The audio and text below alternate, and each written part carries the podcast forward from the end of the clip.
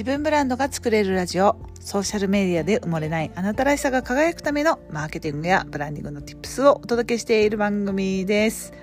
サモリツ編ということで今日も山奥から配信をしております。今日はねほぼ一歩も家から出てません。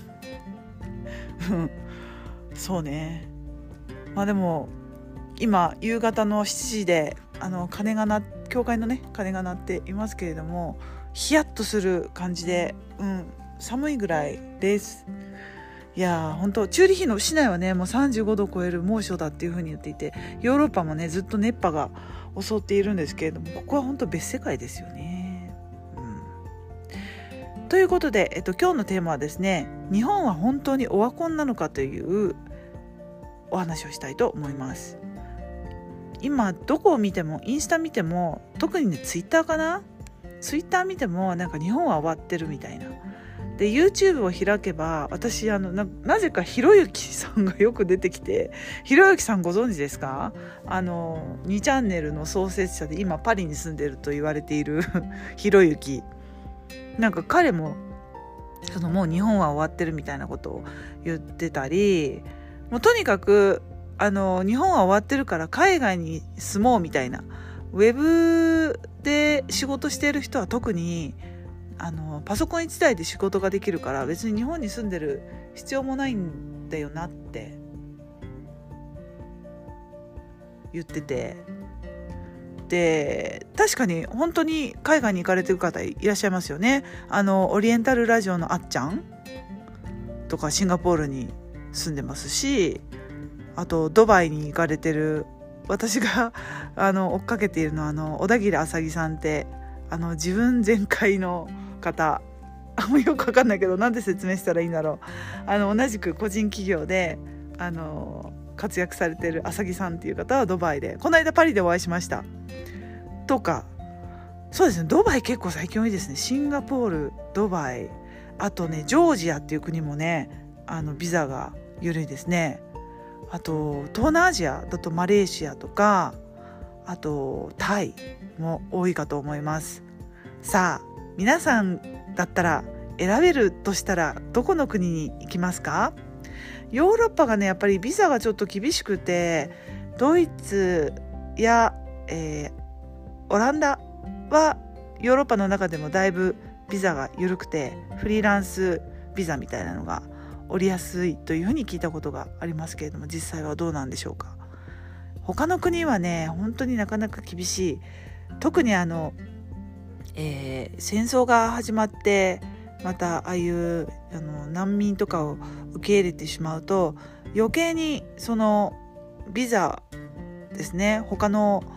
他の案件でのビザが下りにくくなったり厳しくなったりしていますけれども、まあ、とにかくそれで海外に出て日本はオワコンだって言って出てく人がいるんですけれどもここで私が言いたいのはですねいやそれでも日本人でしょって言いたいわけですよ。私は全然あの終わったとは思ってないし未だに日本人である恩恵を毎日感じるんですよね特にここにいるとだからすごい外に出て日本が大好きになったしあの本当に日本ブランドがあのちゃんと海外で出来上がっているっていう事実を毎日目の当たりにするんですね。さあここでブランドとこじつけてお話しするところが素晴らしいでしょ？こじつけ力。そうでも日本っていうねブランドなんですよ。でこれって1年や2年ちょっとやそこらで出来上がるものではなくこんなに日本に対していい印象を持ってくださっているその理由は私たち先輩方の貢献なんですよね。すごいなと思って。例えば私の世代で言うとおじいちゃんおばあちゃんとかでしょうか。その世代から、えーと、父母のねあの高度成長期からずっとこう日本がどんどんどんどん強くなっていった時にですね今中国人が銀座へ押し寄せるかのように日本人もパリミラノロンドンに行って爆買いしてた時期があったわけですよね。それってまあ縁が強かったからだったと思うんですけれども。でもその時に、まあ、中国人みたいにねあのブランドもを買いあさってっていうちょっとあのブランドを販売する側と取り扱う側としてはあのあんまりそぐわない行動もあったかもしれないけれどもそれでもいまだにアジア人の中で礼儀が正しいとかあのちゃんとしてるとか時間通りに厳守するとかルールは守るとか丁寧だとかそういうブランド力ブランドイメージそれを植え付けさせた彼らの行動をリスペクトするべきだなって改めて思うわけですよね。だから前から、まあ、日本のパスポートを持って旅行することもすごく多かったんですけれども日本のパスポートを見せるたんびに「おおジャパニーズ」とか言ってであのすごい「I love Japan」みたいな人が いっぱいいるわけですよ。いまだにいまだにいるしあの今も残念ながらね今日本は旅行に行けないわけです。日本人は海外に旅行に行けるのに外国人は日本を旅行できないわけです今もね。あのビザが必要で。でその私とこう接点があるためにああ次に行きたい、えー、旅行先は絶対日本なんだけどとかあの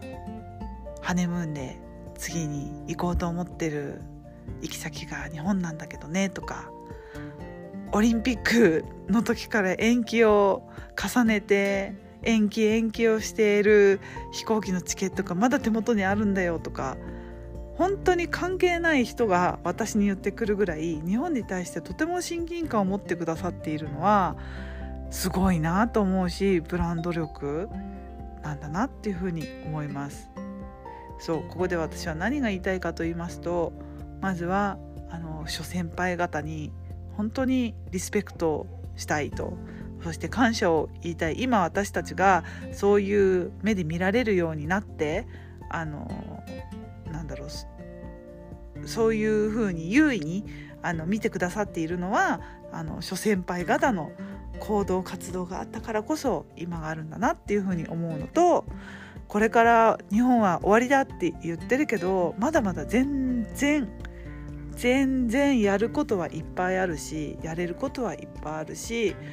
あの日本の中での消費はもしかしたら落ちるかもしれないけど対外的なオポチュニティっていうんですかね機会ビジネスチャンスっていうのはまだまだ全然あるなというふうに思っています。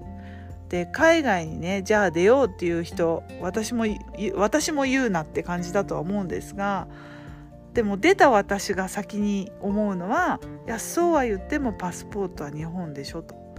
で若いからねまだあの日本を捨てて海外に行こうとか言うけどじゃあ病気になったり年を取って動かなくなった時にあなたはどこで住みたいですかって聞いたらやっぱり日本だと思うんですよ。で海外に行ってまた日本に帰ってきた時にその時どうなっているかっていうことをなんかそこまで関心がありますかって言いたい私も最後のねあの自分の地を日本なのかスイスなのかってよく質問もされるし自分で自分を問うんですけれどもまだねそこはあの答えはないんですけれどもやっぱりうん最後は味噌汁飲んで染みたいなって 思っているので今のところ6対4で日本かなっていうふうに思っていますがどうかな。ねその味噌汁飲みたいなと思って思った時に帰れればいいけどね。今なんか自分の自由なうちに帰れなかったりとかもするので、ね、そうなればなるほどますます日本に帰りたくなるゆりちゃんなのでした。ということで今日も最後まで聞いていただきありがとうございました。また次の音声でお会いしましょう。またねチュース。